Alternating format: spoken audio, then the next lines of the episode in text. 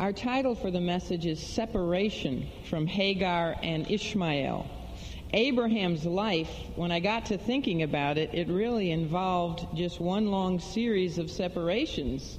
He was separated from his brother Haran. Remember when his brother had died before he even left Ur of the Chaldees? He was separated from his father, obviously, because his father died when in Haran, name of a city. After he left Ur, he went to Haran. Obviously, he must have been separated from his mother at some point in time. She must have died because she's not even mentioned. And we know that Sarah, who was 10 years younger than him, than Abraham, had the same father but a different mother. So it, obviously, Abraham's mother had died. He was separated from her. And then when he was instructed to leave Ur of the Chaldees, we know his other brother, Nahor, did not travel with them, so he was separated from Nahor. And then um, he was separated from Lot, whom he loved dearly because he didn't have a son at the time. And Lot, his nephew, was very dear to his heart, but they became separated. And even on two occasions, he was separated temporarily from his own wife, and he would have been te- um, permanently separated from her if God had not intervened. And then after um, Sodom and Gomorrah and all the other cities of the Siddim Valley were destroyed, he was separated from all of his friends and acquaintances, all the people that he had known who lived in those cities. And he had come to know them very well because he had gone to rescue them at one point in time when they had been taken captive by King Chedorlaomer. And then he was even removed from all of the people he had come to know living in the area of Mamre near Hebron where he lived because he left Mamre and went down to live in Gerar. So he had a life of separations. But that's kind of how life is, isn't it? You think about it. It's one separation after another. That's what's going to be so wonderful about heaven. We will not be separated from our loved ones who know the Lord ever, ever, ever again. But separation from loved ones and friends and neighbors and acquaintances is all a part of our lifelong experience living in a world which is cursed by sin. Some separations are simply the consequence of death. Of course, death is the consequence of sin entering into the world. Um, some are the result of the sins of others, such as when Lot chose to move to Sodom and pridefully never came back to Abraham. Some separations are due to our own sin and we have an example of that when Abraham lied about Sarah being his wife and lost her, first of all, to Pharaoh in Egypt, and secondly, to Abimelech down in Gerar. And yet, other separations are God directed separations. Knowing what is best for his children to live godly lives and to accomplish his purposes, he some, sometimes orchestrates situations so that we are separated from those who, in some cases, might otherwise hold us back from becoming all that he wants us to be. And that is why God commanded Abraham's separation to begin with from his father's house and told him to, to leave his father's house and travel away from Ur of the Chaldees. And that is also why God agreed with Sarah when she advised Abraham to cast out Hagar and Ishmael, which is what we looked at last week in Genesis 21, verses 10 to 12. So, to this point in Abraham's life, I would venture to say that this was perhaps the most difficult separation of all. Ishmael was his firstborn son. And Abraham dearly, dearly loved Ishmael. But the separation was necessary. And it was necessary for the accomplishment of God's purposes, not only for Isaac, but also for Ishmael himself. So Abraham obeyed God. And in doing so, he was really being mentally and emotionally and spiritually prepared to be willing to sacrifice himself or separate himself even from his the son of promise, Isaac. And that's what we'll be actually looking at when we come back from our Thanksgiving break. It's in the very next chapter. He will be asked by God to separate himself willingly from the son of promise. So Abraham was learning, as we all learn, really, as we go through life, he was learning that there is only one person who will never leave us nor forsake us. Some people leave us, they don't want to leave us, but they leave us because of death. Death separates us from them. But there is one who will never leave us nor never and never forsake us, and that one, as you know, is the Lord himself. And so Abraham need to, needed to learn, and he was learning, that there is nothing or no one that we can hold on to permanently in this world other than God himself. He was learning that even if he did not understand everything from his low view perspective, which is what we have down here on earth, even if he didn't understand it all, he was still to obey God. It never, it just had simply never benefited either himself or anyone else when he had done otherwise, you know, when he had not obeyed God. So the best thing to do, and he was learning this, was to just obey God, even if he did not understand. So although it grieved his heart very deeply, we'll see that as we get into the le- lesson here, he did cast out Hagar and her son and his son, Ishmael. And that event and its consequences is what we're going to look at this morning as we cover Genesis 21, verses 11 to 21. We'll look at four subdivisions. The first three have to do with the scripture, and then the last one has to do again with um, typology or an allegory, which is given to us in the book of Galatians, chapter 4. First of all, we'll look at the grievous dismissal, then we'll look at great despair, and thirdly, God's deliverance. And then in that last section, we'll look at some glorious depths, depths in the Bible. So we'll begin with the grievous dismissal, and for this, read with me verses 11 to 14. Uh, well, let me start with 10 just to review a little bit. It says, um, where, well, let me start with 9. And Sarah saw the son of Hagar the Egyptian, which she had borne unto Abraham, mocking. That's talking about Ishmael, 17 years old, mocking little two or three year old Isaac. Verse 10 Wherefore she said unto Abram, Abraham, Cast out this bondwoman and her son, for the son of this bondwoman shall not be heir with my son, even with Isaac. And now here we start our lesson today. And the thing was very grievous in Abraham's sight because of his son, meaning because of his son Ishmael. And God said unto Abraham, Let it not be grievous in thy sight because of the lad, and because of thy bondwoman. In all that Sarah hath said unto thee, hearken unto her voice, for in Isaac shall thy seed be called. And also of the son of the bondwoman will I make a nation, because he is thy seed. And Abraham rose up early in the morning and took bread and a bottle of water and gave it unto Hagar, putting it on her shoulder and the child, and sent her away. And she departed and wandered in the wilderness of Beersheba. Abraham's joy over the birth of his son Isaac did not, by any stretch of the imagination, mean that he had stopped loving or caring about very deeply his other son, his firstborn son, Ishmael. Abraham dearly, dearly loved the son who had been born to him when he was 86 years old.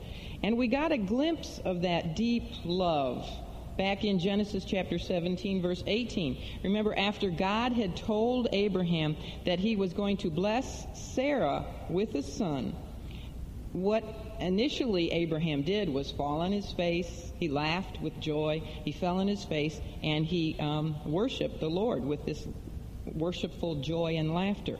But then, very soon, his thoughts immediately turned to who? Ishmael, his only son at that time. And he cried out, and we can just hear his love for Ishmael in the cry that he, um, he gave to the Lord when he said, Oh, that Ishmael might live before thee. And then it must have really relieved him greatly when he heard God promise that he would bless Ishmael and that he would make him fruitful, and he would multiply him exceedingly, that he would actually have 12 sons or 12 princes, and he too would become a great nation. You can read all those promises about Ishmael in Genesis 17, verse 20. However, as we learned in the last lesson, the birth of Isaac brought out some very unfavorable characteristics about, um, or character flaws in Ishmael. Brought him out to our uh, sight. We hadn't seen them before. His mockery of little toddler Isaac displayed really more than just cruelty against the child. It was displaying disrespect for the promises and the plans of God Himself, which had all been clearly stated to be centered in Isaac. So, although Sarah may have responded to Ishmael's persecution of her little son more out of concern for her child than for God's promises. Yet God's agreement with Sarah's command to cast out both Hagar and Ishmael had a much higher concern. Actually, God was thinking on a number of different levels, as he usually does because God is so deep and so complex. He was thinking on many levels. He was actually thinking and planning, which he had planned from the foundation of the earth, really, that all of this separation was actually going to be the best thing for everybody involved. Everyone. Abraham, Sarah, Isaac, Hagar, and Ishmael. It was going to be better for the peace of the home. It was going to be better for the peace of the home of Abraham and Sarah and Isaac. And it was, as we'll see, it was going to really be better for Hagar and Ishmael, too. God never acts unjustly. We need to understand that. He never does anything unjustly. There were serious reasons for his agreement with Sarah to cast out Hagar and Ishmael.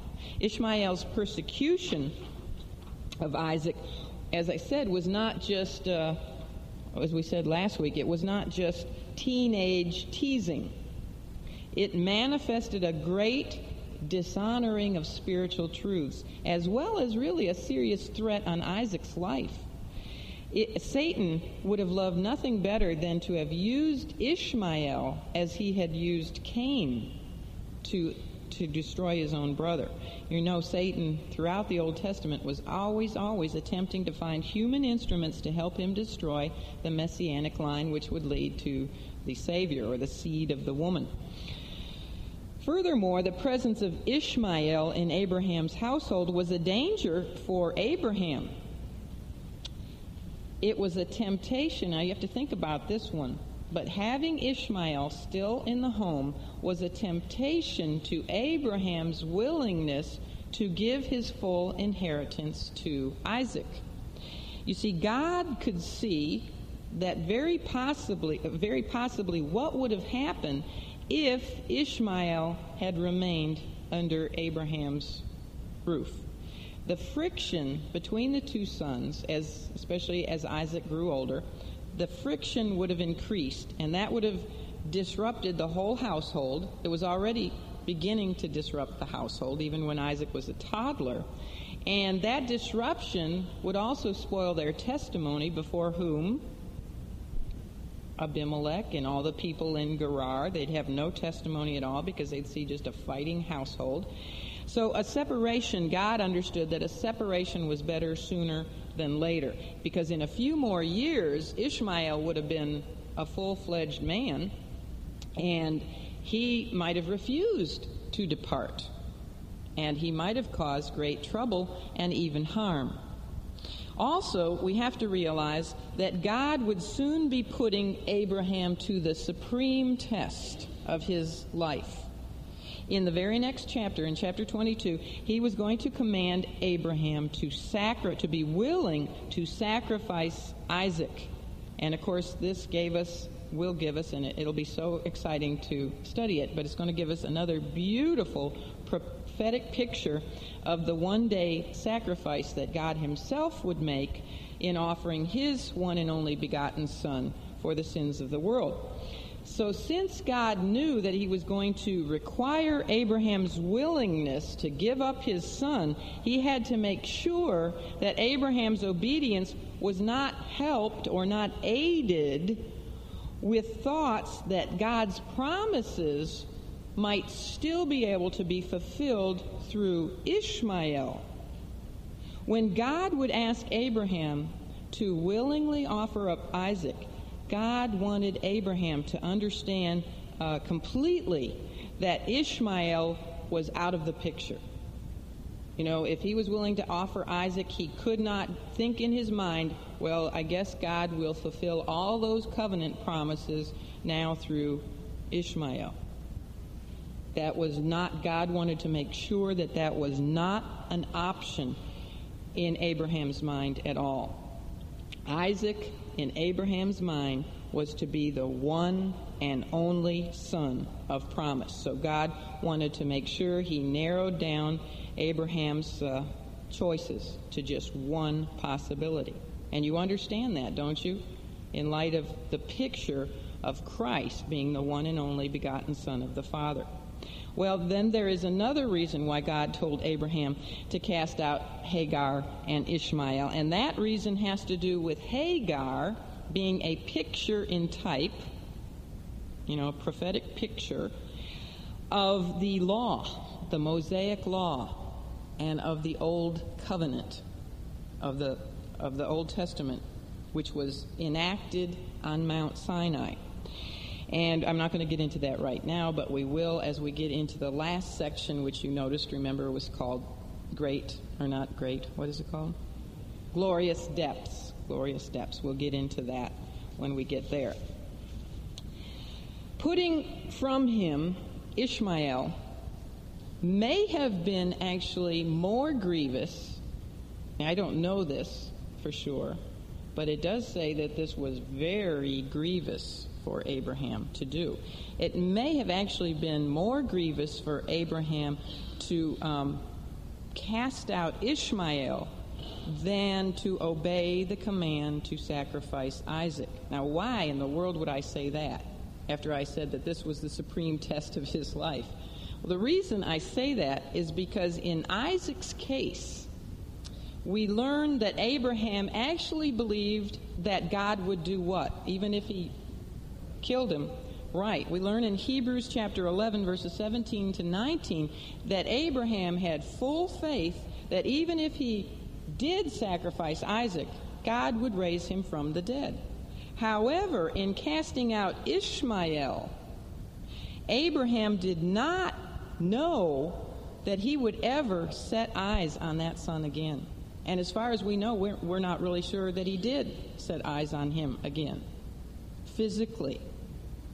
And he probably didn't know if he would even set eyes on him again in the next life, spiritually, because the young man did not show any indications of salvation. So that would be, would that not be harder for you? If you had two sons and you knew one was saved and he would resurrect again, you know, in the great res- er, in the rapture of the church, but you didn't know about the other son, it'd be harder to offer or to cast out the one that you didn't know about, his salvation. But God, so this was a very grievous thing for Abraham, but God does not ever ask his children to do difficult and grievous things without helping them to accomplish those tasks. He knew that Abraham's heart was very heavy. He knew that what he was asking Abraham to do was just going to tear a big chunk out of his heart. In fact, the word which is used in Hebrew for grievous, that you see twice, first of all, you see it in verse 11, and then you see it in verse 12. And in verse 11, it says the thing was very grievous. But that Hebrew word for grievous actually means to shake violently. Now, when we read the account in chapter 22 about Abraham offering up Isaac, we don't read that he shook violently, but we do with Ishmael. But it says that he, he literally was shaking. He was so upset. He was affected to the core of his inner being about this necessary separation from Ishmael. But see, God knew all this. God knew how difficult this was going to be, and therefore he helped him to be able to accomplish this task.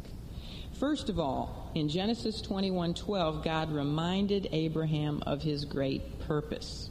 You know, get the big picture, Abraham. See what I am doing. He reminded Abraham that Isaac was to be the promised son. He says, In Isaac shall thy seed be called. So God was reminding Abraham that it was going to be through Isaac that God's chosen seed would come. And that refers to not only the people of God, speaking of true Israel and the true church, you know, in other words, all true believers would come through the line of Isaac, but also it refers to the ultimate seed, the seed with a capital S the Savior, the Lord Jesus Christ. He would come not through the line of Ishmael, but he would come through the line of Isaac. They were not to come from the son of the bondwoman. Well, secondly, then God assured Abraham, he's really reminding him here, that Ishmael would not perish. And this probably brought the, the best comfort to Abraham. In verse 13, God, was, uh, God told Abraham that he would make of the bondwoman's son what? A nation. So he's promising here that he would take care of Ishmael. He would bless him. Why? Was this because Ishmael deserved God's blessing and God's love and God's concern after he had demonstrated his disdain for God's promises and power fulfilled in Isaac? Was it because Isaac deserved this? No. It was because of Abraham. Notice what God told Abraham. He said that he would make Ishmael a nation because why? Because he is, right, he is your son. He is thy seed. That's why he would bless Ishmael. God had called, I mean, Abraham had called out to God. We already looked at this once on behalf of Ishmael when Ishmael was simply a boy of 13 years of age. And God had promised back then that he would make of Ishmael a great nation. So, what he's really doing here is simply reminding Abraham of that promise. He, he reminded him that he does not break his he does not break his promises. He does not break his word. He doesn't forget his promises or his word. And he never changes his mind about his word either. So he's simply reminding him that Ishmael is going to be a great nation. So he is not going to perish. So therefore, having been reminded of God's providential care for his son, this made his task a lot easier. And he was able to send forth the bondwoman Hagar and her son, and take fact in the comfort or take comfort in the fact that God would uh, personally watch out for them. I mean, after all, God had provided for both of them before, had He not? I remember back in chapter 16 when Hagar had run away from Sarah. Did God provide for her? Was Ishmael with her? Yes, he was, because she was pregnant. so actually, Ishmael and Hagar have been out in the wilderness before, and we found that God did provide and protect them there. In fact, in Hagar's first wilderness experience, what had happened? She'd come face to face with the Lord Himself, the angel of the Lord, and we talked about the fact that He was the pre incarnate Christ. So that first wilderness experience had meant her salvation. So it turned out to be a very good thing for Hagar. So, could it be then that God was going to use the second separation of Hagar and Ishmael, who is now 17 years of old, but back then he was still in the womb, now he's 17 years old? Was God going to use this second separation, this second experience in the wilderness, for another great purpose, do you think? Possibly. Could it be that the separation might not only be for the best good of Abraham and Sarah and Isaac, but that uh, and that it would be the best for God's long-term plans concerning Christ and Israel and the true church, but that it also might be the best good for Ishmael himself.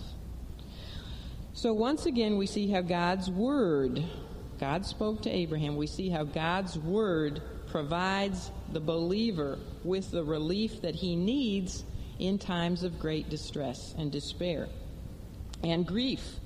It is what gives the believer the power that he needs to accomplish whatever God has asked him to do, no matter how difficult it is. God's word will help you to accomplish it. It provides us with hope, it provides us with peace, even in the midst of conflict. Well, after hearing God speak, Abraham's task, although it was still extremely difficult for him, he was able to perform with a far lighter heart than he would have been without God having helped him out there. Now we are told then that God, that um, Abraham rose up early in the morning. He's always doing that. He's like Terry Doby. He always gets up really early in the morning. and he took some bread, and it says uh, a water container. Actually says a, a, bottle of water, doesn't it? And um, and we'll talk about that. And he placed it on Hagar's shoulder, and then he sent she and Ishmael away. Now, once God had spoken to him and made it clear that this was his will, we find that Abraham responded very promptly. First thing the next morning. He did not delay, even though it was a very distressing job for him to do. And most surely it was not accomplished without a great deal of tears. And I would imagine that Ishmael was very upset about this whole thing and not in a real good spirit. Yet Abraham was wise enough to know, maybe he had learned this back in Haran when he had delayed in Haran, you know, because of his father. He was wise enough to know that any delay would have only made his obedience that much more difficult. A delay may even have broken down his will to complete the assignment. Do delays have a way of doing that? Do delays have a way of attacking our wills? Yeah, so what's the best thing to do when you know that you need to do something? Do it. do it right away. Promptness is the best way to deal with the duties that we know we must accomplish. Well, not only do we notice his promptness, but we also take note of the provisions. And they seem a little bit skimpy here, little bit lean. He gave Hagar some bread, and then it says he gave her a bottle of water. Those are just simply the basic requirements to sustain life bread and water. Now, the bottle of water actually refers to a skin of water, if you can see from that picture there, which probably held about 15 liters of water. And then he put it tenderly, he, he put that, as you saw in this picture, put it tenderly on Hagar's shoulder. And that tells us about, uh, that was a sort of a gentle token which tells us of his genuine concern and care for this woman, this Egyptian bondwoman. After all, she had not been the one who was responsible for the conflict which had arisen. She had simply been a victim of Sarah's and, and Abraham's impatience. Furthermore, Hagar was his sister in the Lord. She was a fellow believer, as well as the mother who dearly loved his son. So the least Abraham could do was make their parting as gentle and as kind as he possibly could. But why, we might wonder, would very wealthy Abraham simply give these two exiles bread and water? You know, just, just the simple provisions for their journey. Why wouldn't he give them more than that? Well, perhaps it was because he was demonstrating to the Lord his total faith in him to provide for them. And perhaps, too, it was because he knew that any uh, show of wealth, you know, if he had, had given them all kinds of things to carry with them, that that would actually endanger them greater than hunger and thirst. Because any amount of wealth would attract thieves who would think very little of killing a foreign, solitary woman and her teenage son to get their goods. So, what Abraham had provided for them actually would have gotten them safely to an oasis or to a traveling caravan, which they could join, if Hagar had not gotten lost. Perhaps, too, God had instructed Abraham to only give them bread and water, knowing that this would work. You know how God works all things together for good? Maybe God instructed him just give them bread and water because he knew that this would do good for Ishmael. It would be good for him to find himself in serious danger caused by his own sinful heart attitude toward his brother and toward God. So, anyway, verse 14 ends by telling us that Hagar departed, along with Ishmael, of course, and then it says that she wandered, and the word wandered in the Hebrew means that she lost her way. She wandered in the wilderness of Beersheba. Now, it's not known where she planned to go, if she even knew. She may have been in such distress at this point in her life that she just started walking with no goal to where she was going. She had no relatives, as far as we know, in the land there. She's now in the, in the land of um, the Philistines but um, she had no relatives in the whole land of Canaan, as far as we know. And she did not latch on to some passing caravan, which people in her position would commonly have done.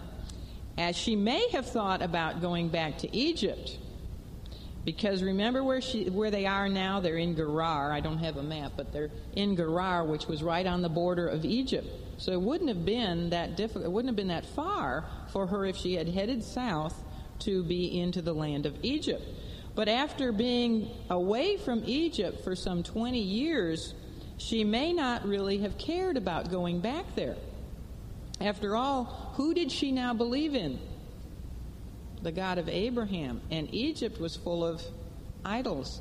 And perhaps she did not head that way because she did not want her son to be in a land full of idols. I don't know. This is all speculation. Except we know that she did not head south. She headed east because she wound up in the wilderness of Beersheba, which is to the east of Gerar. So she was either totally turned around backwards or she purposely did not go toward Egypt. But whatever her thoughts and her plans might have been, if she had any, I don't know if she even had any plans, but whatever the case was, she got lost. At least if you had asked her, she would have told you that she was lost. And as far as she knew, she was lost. But the Lord knew exactly where she was because He was the one who had been di- directing her steps all along the way. But not knowing that, she was in great despair along with her son, and they uh, thought that the end had come for both of them for sure. So let's look at their great despair, Genesis 21, verses 15 and 16. It says, And the water was spent in the bottle, and she cast the child, and the word child that's used in the Hebrew can refer to a young man or a, a child, all the way from a toddler up to a young man. That's the word that is used. So don't think of him as a little, little boy. We know that he's 17 years old. But says she cast the child under one of the shrubs, and she went and sat her and sat her down over against him a good way off, as it were a bow shot. In other words, you know, if you shoot a, a bow and arrow, as far as the bow shot, that's how far she went to sit from him. For she said, Let me not see the death of the child. And she sat over against him and lift up her voice and wept. Well, whatever the situation may have been as to where Hagar was trying to go, she, who was the guide, she was the guide for both she and her son, she got lost, and the supplies ran out. So, in terrible despair, we see Hagar take her collapsed son, who was obviously dying of thirst, and she placed him under a shrub in order to give him some protection from the sun, because now they're in the wilderness, all right? So the sun is, is, is uh, very hot. She may have actually been more accustomed because she grew up in Egypt. Maybe she was more accustomed to desert living than her son, and maybe this is why he collapsed before she did. I was trying to think of reasons why he collapsed first, and I also, also thought about the truth that women retain water better than men. How many can vouch for that? so maybe it's because as a as a woman she retained water better than a young 17 year old, probably slim boy. Or maybe he had given more of the water to his mother to drink, thinking that, you know, he was going to be Mr. Macho and he didn't need as much water as her. I don't know what the situation was, but he did begin to die while his mother still had some small measure of strength left. So, anyway, not wanting to see her son die, Hagar then moved herself a bow shot away. She lifted up her voice and she began to cry, to weep. Now, the lifting up her voice implies a calling out to God. Her words, Let me not see the death of the child, along with her crying, her weeping, tell us that she had either forgotten or she no longer trusted in God's earlier promises regarding her son. And you can empathize with her in this, can't you? I mean, I can't. You're out there in the desert, you're totally lost, and your son is collapsed, and as far as you can see, he is dying. He does not have much longer to live. So it's, it's hard for me to um, say, well, naughty, naughty Hagar. She should have remembered what God had told her before, but she didn't at this point in time. But she did at least remember enough to call out to the Lord. But you remember again back to chapter 16 at the well called Beer Lahai Roi, God had told Hagar that her son would grow to be a wild man. Actually, meant a wild ass of a man. And he had told her that other, um, he had told her that other things, like that his hand would be against every man's hand, and every man's hand would be against him. And if she had thought about those promises, she would realize that they had not yet come true. Hagar, at 17 years of age, was not yet a man. He was beginning to show traces of being a wild man, and he had already lifted up his hand, so to speak, against his brother. But these promises had not been um, fully accomplished. And furthermore, it would be very surprising if Abraham had not told Hagar about God's promises to him regarding Ishmael back in Genesis 17:20 where we've already been once, but God had told Abraham, remember Abraham said, "Oh that Ishmael might live before thee." And then God told him that Ishmael would be blessed, that he would bless him, that he would make him fruitful, that he would multiply him exceedingly and that he would have 12 sons and that he would become a great nation. Now, don't you think that Abraham would have shared that information with Hagar?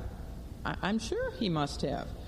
So she was either just too distraught to remember these promises or to, and to cling to them in spite of how terrible the circumstances looked before her very eyes, or else she, you know, she just I don't know what the situation was, but she just did not remember them.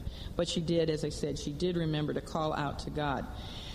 And she was sure at this point that her son was going to die, and she did not want to see that happen and so that's why she moved away. And she probably also then planned on dying herself. Yet, though her faith in God's promises was not very evident at this point in time, she did cry out to the right person. She cried out to the Lord. And what's even more important is that someone else cried out as well in his utter desperation. He cried out to the Lord. And it was his prayer that God was waiting for. And so we turn next to look at what? God's deliverance. Let's look at verses 17 to 21. It says, And God heard the voice of Hagar? No. And God heard the voice of the lad. And the angel of God called to Hagar out of, out of heaven and said unto her, What aileth thee, Hagar? He knows her name, doesn't he? Again, just like back in chapter 16. Then the angel of God says, Fear not, for God hath heard whose voice? The voice of the lad where he is. Arise, lift up the lad, and, t- and hold him in thine hand, for I will make him a great nation. Notice that pronoun, I will make him a great nation. And God opened her eyes, and she saw a well of water, and she went and filled the bottle with water and gave the lad drink. And God was with the lad, and he grew and dwelt in the wilderness and became an archer. And he dwelt in the wilderness of Paran, and his mother took him a wife out of the land of Egypt. So, twice in this, uh, in verse 17, we see that God specifically said that the voice of the lad was heard. God heard the voice of the lad. And we know, of course, that God, who is all knowing and all seeing and all hearing, also, of course, had heard the voice of Hagar when she cried out. But it was the voice of the Lord that he was waiting for. The, the lad, not the Lord. It was the voice of the lad that he was waiting for. Thank you. God had seemingly, purposely allowed Hagar to get lost so that Ishmael would get to the end of his rope. I mean, he would get to the end of his pride and the end of his uh, own strength and finally call out to the Lord for his salvation. So the angel of God, who we know is, again, the pre incarnate Lord Jesus Christ, and I'll tell you why in a minute, but the angel of God called to Hagar from heaven and reminded her that she did not need to make herself sick. She did not need to worry. That's why he said, What aileth thee? You don't need to ail. And what else did he tell her that she didn't need to do? She didn't need to fear, because he said, Fear not. Why? Because God had heard Ishmael. Before getting themselves into such distress, both Hagar and Ishmael should have remembered the, the meaning of his name. What does Ishmael mean? Who remembers? It means God hears. So this is a play on his name here.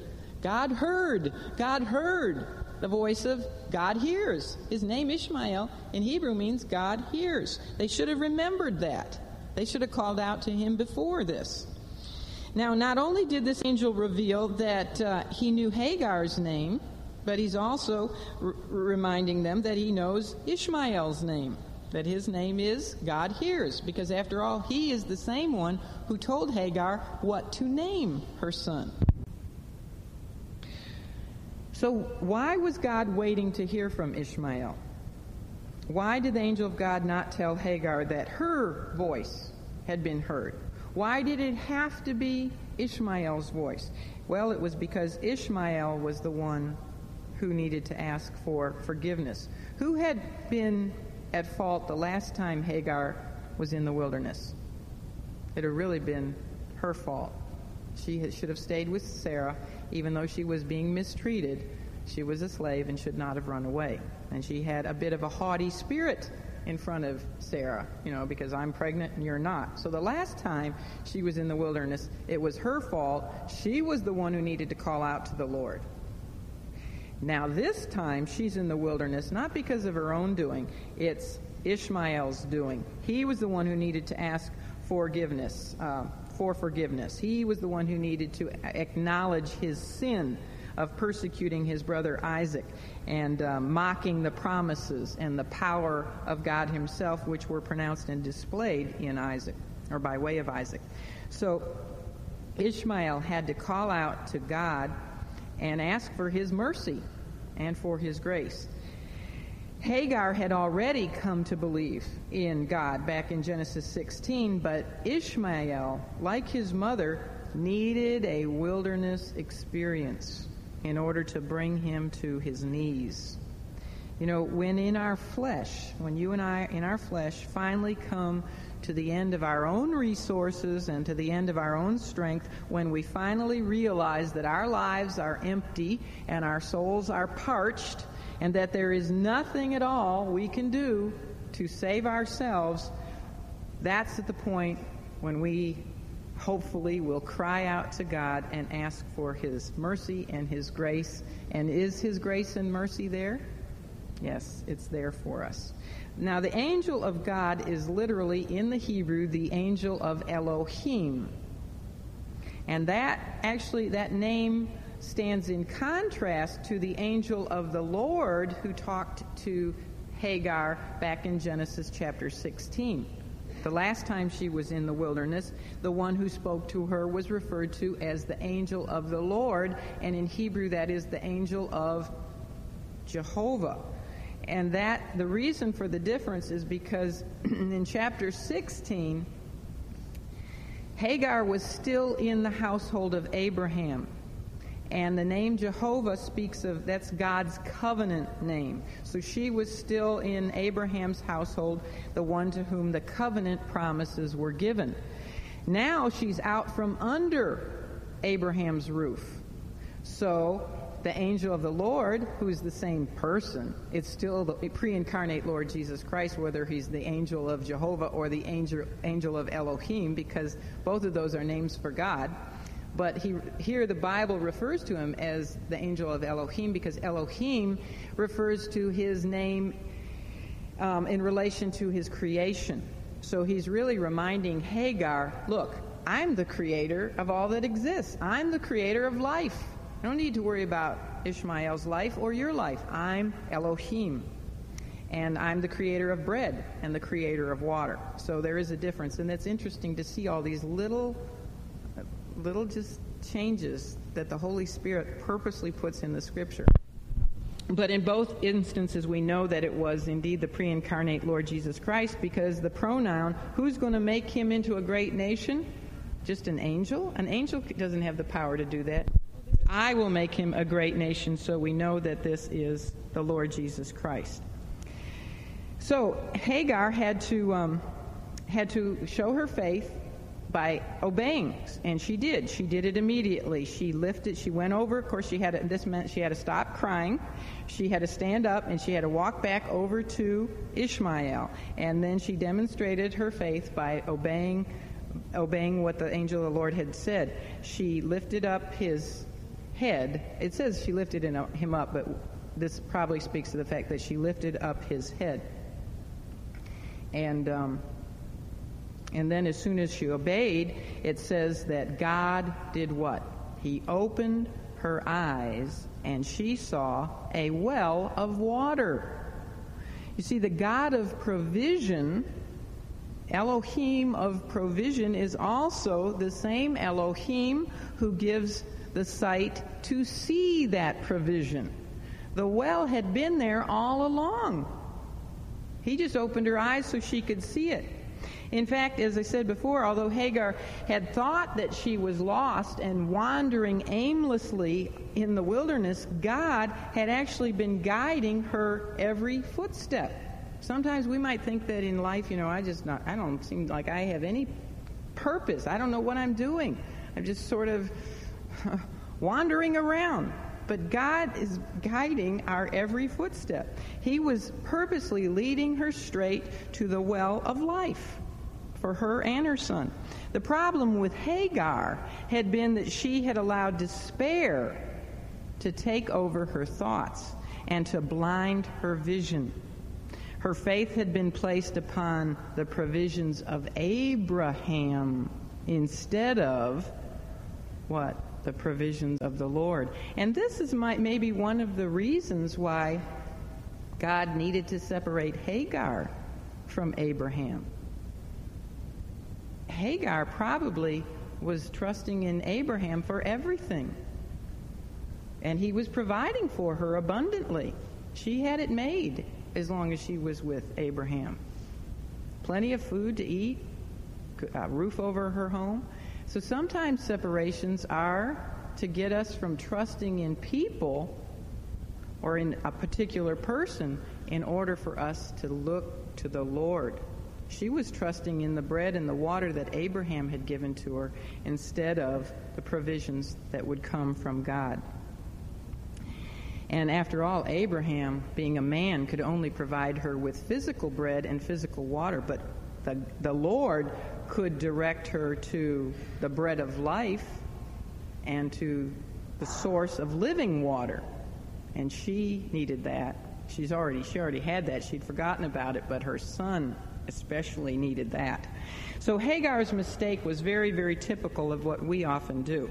During times of trial and testing, we fail to see God's blessings and his provisions in those trials. Admittedly, this is hard to do in the midst of a trial, to see God's provision. We forget to cling to his promises as we should. She, she had forgotten all about his promises. And uh, we forget to ask him to open up our eyes so that we can see what we already have, what he's already provided for us to help us through our trials and our troubles. Sometimes the answers to our problems are right there before our eyes. We just cannot see them because we've blocked our vision, our spiritual eyes, and, and, and we've clouded our, our minds with our own depression and despair. So she's very typical of what we all do. So, and I think it's interesting too, there's so many comparisons between her first experience in the wilderness and this second experience in the wilderness, but I thought it was very interesting to remember that the last place she was at was uh, she named she was at a well remember a fountain of water a well and she named that well a real long name Hei Roy or something like that. I said it right earlier but do you know what that name means? God who sees me. So she named the water the well of water God sees. And now she's she's the one who God opened her eyes so that she could see the water. It's just kind of like flip-flop. But there's I know the Holy Spirit did all that on purpose. So anyway, now her eyes are open and she sees the water. So anyway, with her eyes opened by the Lord, she went to the well, she filled the water skin up with fresh water, and she returned to give Ishmael the life-sustaining water. Now, the big question was Ishmael saved? Did the firstborn son of the bondwoman become a secondborn? Did he experience the freedom from bondage which only faith in the Lord can do, can provide? Well, the answer to that question I can't be dogmatic about, but I believe the answer is yes. And I believe this from some of the clues that we are given in the scripture. The first one is found right here in verse 20, where it says, And God was with the lad. That is the exact same expression in the Hebrew which is used of Joseph when he was uh, prospering in the house of the Egyptian captain of the guard, Potiphar. It says in there that God was with Joseph. And Joseph, was he a believer? Yes, he was very clearly a believer. Now, the second reason for believing that Ishmael came to genuinely know the Lord is because we are told that when he died, and this is over in Genesis 25, verse 17, that when Ishmael died, he was, and I think he was 137 years old, he was gathered unto his people. And that is the exact same Hebrew expression which is used of Abraham in Genesis 25 8. It's used of Isaac in 35 29, and which is used of Jacob in Genesis 49 33. Now, were those men, Abraham, Isaac, and Jacob, were they saved men? Absolutely. They were saved men. Now, another hint that we may have forgotten about was given by God to Abraham when Abraham had called out, Oh, that Ishmael might live before thee. What did God say to him in answer to that request? He said that he would bless him, that God would bless Ishmael. And I don't believe that any man can be blessed if he does not know, come to know the Lord and dies lost. That would be hard for me to say that God fulfilled his promise to Abraham by blessing Ishmael if Ishmael died lost. So if you ask me, I would say that yes, this wilderness experience was orchestrated purposely by God for many reasons, for the benefit of everybody, but particularly for the benefit of Ishmael. Now, granted, Ishmael is a picture in type still of the flesh, and of the, the first birth and all of that. But that does not mean that the individual himself could not have come, become saved. And he is a picture and type, really, of all of us before we come to know the Lord, because we were all born in the flesh, right? We were all at one time children of the bondwoman, because we were all in bondage to our flesh nature. We were all in bondage to our sins. And like Ishmael, who mocked the things of the Lord, uh, we were at once enemies of God. We were at enmity with God. Although we might have thought that we knew where we were headed in our pre salvation lives and may have been trusting in our own and we were trusting in our own wisdom and our own strength to get us there. Yet we were really wandering aimlessly, although God uh, used that wandering to lead us to Himself. This is true in my life, and I, I wonder if you can look back at your life and see the same thing. Um, I was growing weary and thirsty as I was wandering around in this life, but I was blind to the water of life that was available in Christ all along. It was right there before me. I just didn't have eyes to see it. And finally, in utter despair, what do we do if this is you? You finally, just things get so bad that you just cry out to God. And because He loves us, not because we deserve it, just like Ishmael didn't deserve it, but because He loves us, He reaches down and He lifts us up. Remember what Hagar was told to do? She was to lift him up Speaking of, I think, his head, but maybe she lifted his whole body. He reaches down, he lifts us up, and he forgives us our sins, and he brings that water of life to our parched souls. And then we are set free from our bondage to sin. So Ishmael is a picture and type of really all sinners before they come to know the Savior. Well, God not only provided Ishmael with water to save his life, but then he also gave him the abilities to survive and to support himself and his mother in the wilderness, because it says he became a skilled archer. And he and Hagar were able to live in the wilderness of Paran, which is a wilderness region in the Sinai Peninsula. Actually, um, Hagar how do we see Hagar benefiting from this whole separation? She benefited greatly. She's no longer a slave. She actually becomes the matriarchal head of a great nation because she goes and gets a wife for Ishmael from uh, Egypt, a woman like herself. I hope that they led this woman to the Lord. But anyway, she got her got him a wife and they had 12 sons. So Hagar, says, just think of her life. She started out as a slave girl in Egypt, and she wound up being the mother head of a great nation because Ishmael had 12 sons. I don't know how many daughters, but he had 12 sons, so she at least had 12 grandsons to, to dote herself on. And then how many granddaughters, I don't know, but I mean, a wonderful life she wound up having a free woman. She was no longer a slave. If she had stayed with Abraham, she would have always suffered knowing that she was not the first wife, that she was a bondwoman. She would have always been thought of as a bondwoman. And I mean, she just, God used this whole separation for her own good just as uh, much as He did with Ishmael. Well, more with Ishmael because Ishmael came to know Him, I believe. Okay, now we're going to get, uh, as we did in last week's lesson, we're going to close with looking at um, Hagar, a little bit of typology here. We're going to look at Hagar as a um, picture of the law. Actually, Apostle Paul, back in the, the New Testament, in the book of Galatians, he saw the whole event of the separation of Hagar and Ishmael from Abraham and Sarah and Isaac as an allegory. You looked at this a little bit in your homework lessons um, last week, but he, he speaks of it as an allegory involving law and grace. Now, as we consider Paul's allegory in Gal- Galatians 4, we find that he actually shows a contrast on a number of levels.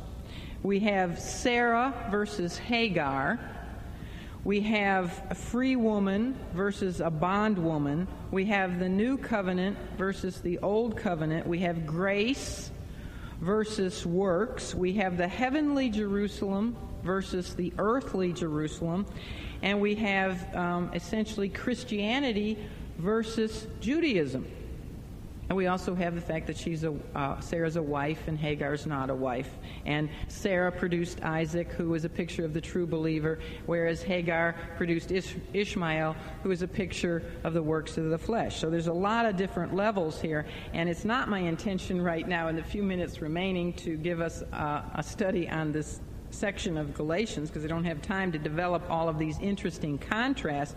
But the point that Paul was making is that true believers are to live under the blessings of God's grace. In other words, true believers are to identify with Sarah. And we are not to live under the bondage of the law. So we are not to identify ourselves with Hagar. And I think if we look at Hagar just real briefly, it's going to help us better understand the relationship between the Mosaic Law, which was uh, represented by um, the Old Covenant and Mount Sinai and the earthly Jerusalem and the grace of God, which is represented by Sarah and by the new covenant, which was enacted on Calvary and um, represented by the heavenly Jerusalem, all those who will spend eternity in the heavenly Jerusalem because of placing their faith in Christ. So let's look at Hagar a minute. Hagar was not Abraham's wife. I'll put this back up in a minute. I see some of you copying. In the scripture, ever hear God, the Holy Spirit, refer to Hagar as Abraham's wife. She was not a second wife, as some in her culture might have said. She was merely added alongside of Sarah. And this is true when it comes to grace and law contrary to what many people think, if you probably just went out on the street and asked people which came first, grace or law, most people would probably say law because they would think of the Old Testament as law and the New Testament as grace. But that's not true. the law did not come first. God began with grace. Adam and Eve were brought into a covenant relationship with God merely because of His grace. Israel was redeemed from out of Egypt by an act of God's grace. Long before God ever gave Moses the law on Mount Sinai, um, Israel was already in a covenant relationship with God. In other words, Israel was already married to God. The law hadn't even come into play yet. And the covenant relationship that Israel had with God was based merely on his what? His, his, his grace, his love, his grace. Also, Hagar was a bondwoman. She was a servant to Sarah, just as law was the servant of grace. The law was eventually brought in, you know, there on Mount Sinai, the law was brought in to serve as a schoolmaster, as a teacher, to keep the infant nation of Israel separate from the other nations. If she didn't have those laws, pretty soon she would behaving, be behaving just like the other nations and she would amalgamate into them, and Israel would have been lost. They would have intermarried, and that would have been the end of Israel. So the law was brought in as her teacher, her schoolmaster, to keep her under control so that she might be prepared for the coming of her Messiah. Now, we learn this in Galatians 3, verse 24, in case you're interested. So the law was given so as to reveal sin Romans 3:20. But the law has no capability of redeeming anyone from sin. It reveals the fact that we're sinners, but it can't redeem us from the sin. It reveals our need for what? For grace. That's what the law reveals. It reveals that we need grace because we can't possibly fulfill the law. There's no way anyone can fulfill the law except Christ. He's the only one who did. The law teaches us that all have sinned and come short of the glory of God, and that apart from God's grace, we can do nothing to save ourselves. Hagar could do absolutely nothing to set herself free. She was a slave, she was a bondwoman. Only Abraham's grace could release her from her bondage. Now, Abraham, who do you think he typifies or pictures? He's a picture of God. He represents the Lord. Sarah represents, what did we say? Grace. So it was God's grace in other words, it was Sarah who finally gave Hagar her freedom. Right? The first time Sarah caused Hagar to leave and go out into the wilderness, Hagar truly encountered God's grace because she was set free spiritually. That's when she had her new birth. The second time Sarah caused her to leave, you know, cast out this bondwoman and her son, Hagar was set free from her bondage physically because then she was free. She was no longer physically a, a slave. So you see, Hagar could do nothing to set herself free. She was a slave. Only Abraham's grace could set her free. And the one who actually set her free was Sarah, Abraham's grace. Do you see it? I know it's pretty deep, but hope you're getting it. Also, if as we review the life of Hagar, we find that she was never supposed to have Abraham's child. In fact, we have the truth that the law, or in this, we have the fact that the, the law cannot give what only grace can give.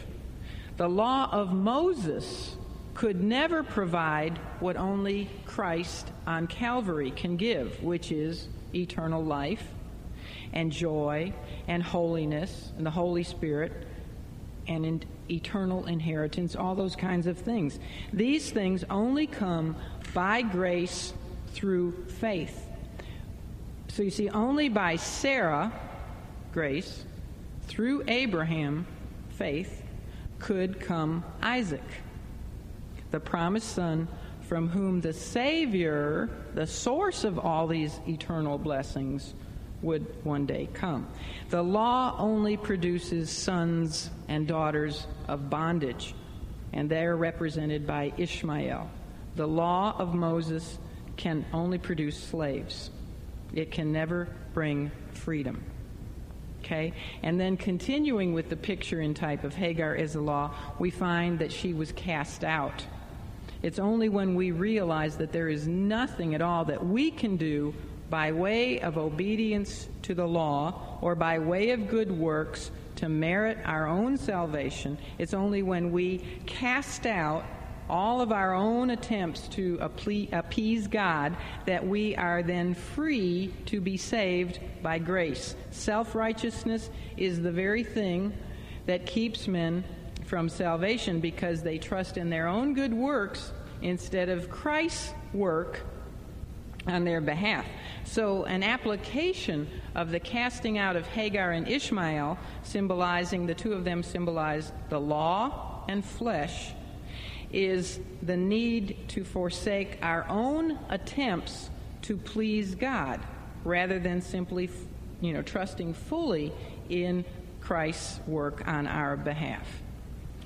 So I know that was a little deep. Maybe you can get the tape and go over it again, or study Galatians chapter 4 and maybe get a commentary and read through that and see if you can um, get a grasp on it. But you know, both Isaac and Ishmael were alike in one sense. I think they were alike in the sense that both got saved, but, uh, and you may disagree with me on that, that's fine. You can do your own research and see what you come up with about Ishmael getting saved or not. But they were alike in one sense because they were both the sons of who? They were both the sons of Abraham. And that's why both the Lord Jesus and the Apostle Paul taught that it was not enough to merely claim Abraham as one's father. Remember what the scribes and Pharisees were always doing? They thought they were A OK before God because we're the sons of Abraham. They thought that was their big deal. That was going to get them into heaven. You know, even the, the Muslims can claim Abraham as their father and do make that claim. So the difference rests in one question. The difference rests in who is your mother and in what way were you born. See, if Hagar is our mother, then we are merely born of human means. The law is still our mother, and we are children of bondage. However, if Sarah is our mother, then our birth was by way of God's covenant promise, which is by grace through faith in whom? In the promised seed of the woman, the Savior. And if she's our mother, therefore, we are free. We are free men and women. So the big question is who is your mother, your spiritual mother? Is she your own devised way to heaven? You know, the way which seemeth right in your eyes, but the way which leadeth to destruction? Or is she grace? Is she Hagar or is she grace? Grace is God's way of salvation, which is a freely offered divine miracle of grace which takes place when you place your faith in that promise of the woman, the Lord Jesus Christ? So that's the big question. Not who is your father. Of course, we know we want our father to be God, but looking at it through this typology, not who is your father. Is he Abraham? Because Abraham is the father of the Christians. We call him the father of our faith. He's the father of the Jews, and he's the father of the Muslims. But who is your mother? Is she law or is she grace? and I hope she's grace. Let's pray. Father,